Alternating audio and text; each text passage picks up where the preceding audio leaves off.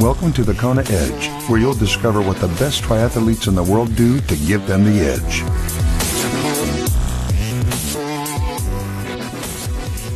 Welcome back to yet another edition of the Kona Edge. It's awesome to have you with us, coming to you from uh, a fantastic Cape Town in South Africa. We head to upstate New York in the United States to catch up with Julia Slyer. Julia, welcome. Thanks for, for joining us today. Yeah, thank you for having me. Julia, we, we're going to chat swimming today. And uh, in our first chat, you mentioned that uh, as far as the three disciplines go, you, you probably even Stevens between the, the bike and the run. Uh, would you safely say that the swim is the, the weakest of the three disciplines for you? Yeah, I definitely don't think I'm a weak swimmer. I'm more kind of middle of the pack, though, in my age group. Um, and it's definitely my weakest of my three disciplines. Are you are you pretty comfortable in the water? I mean, if somebody swims over you or if you get knocked, something, it doesn't really freak you out. I mean, you've grown up around water. You you're pretty comfortable in it.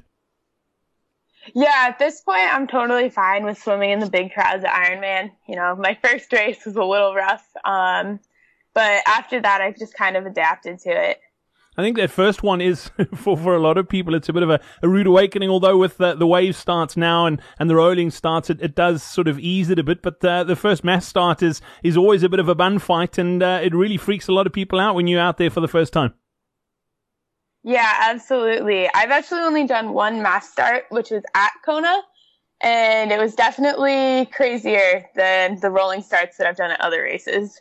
It's funny. I, I, was just looking on, on Facebook in the last couple of days. There were a couple of questions about swimming and and and, and avoiding sort of groups and, and waves or, or, or, that rolling start with, with faster athletes swimming over you. What advice would you give to, to someone who's who's possibly not the, the, the, the fastest swimmer or the most comfortable swimmer in, in, in a position like that where where there is a risk of somebody who's faster behind them uh, swimming over them? Um, well, I would say definitely try to self seed yourself um, where you think you're actually going to perform. You know, everyone wants to start right at you know the front of the pack, but if you are worried about getting swum over or you don't think you're actually going to be swimming, you know, sub one hour, uh, just start back a little bit. You'll be fine. You can swim around people if they're going slower. Um, and that's a lot more comfortable to do than being swum over by the people that are faster. And I usually actually go to the inside of the buoys too, which seems to help. Because um, as long as you make it around the corner buoys, you're all good. Yep, absolutely. Julia, let's talk about some of the things that you love doing in the water. What's what's your favorite swim workout? What do you what do you love doing? Um, I really just love doing long distance in open water. Um, I I really don't enjoy swimming in the pool just because all the walls are annoying. Um, but yeah, I do uh, 3,500, 4,000 yards um, in just lakes around buoys that local tri clubs have set up, and I really just enjoy doing that.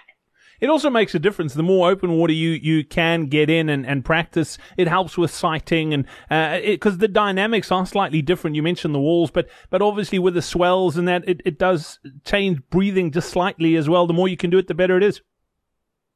Yeah, exactly. Um, I really feel like once I get a couple open water swims in for the summer, once, you know, our lakes finally thaw, um, I'm so much more confident in my races and it's just more comfortable to be swimming in your wetsuit.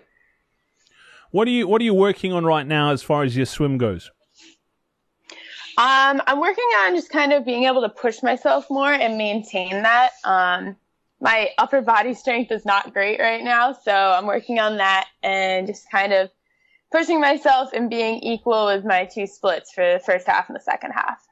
Do you do anything out of the water to aid your swim? Any sort of strength training, uh, like conditioning, that sort of thing?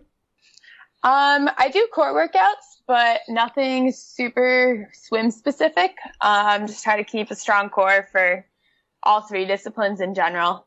All right, fantastic. And and generally, I mean, I know you mentioned in our first chat, but how many how many swims generally would you try and get in during a week?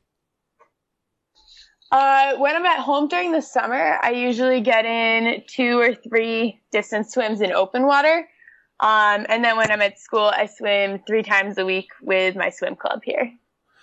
In in your career, is there has there been one thing that you think has given you major benefit in the water? I mean, can you pin it down to one thing where you've got the biggest gains? Um, definitely just getting used to swimming in the big groups. You know, my first uh, swim split for my first race was by far my slowest. Um, and once I just got used to swimming in such big groups, I got like three minutes faster without actually increasing my effort or my training load. Awesome. Well, Julia, thank you so much for joining us here on the Kona Edge today. Much appreciated. We look forward to uh, chatting a little bit about your bike next time out. Thanks for your time.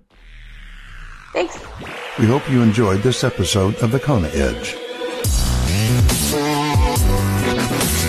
If you want to improve your swim, be sure to check out our next free live online swim seminar. Get to thekonaedge.com slash swim seminar to sign up now.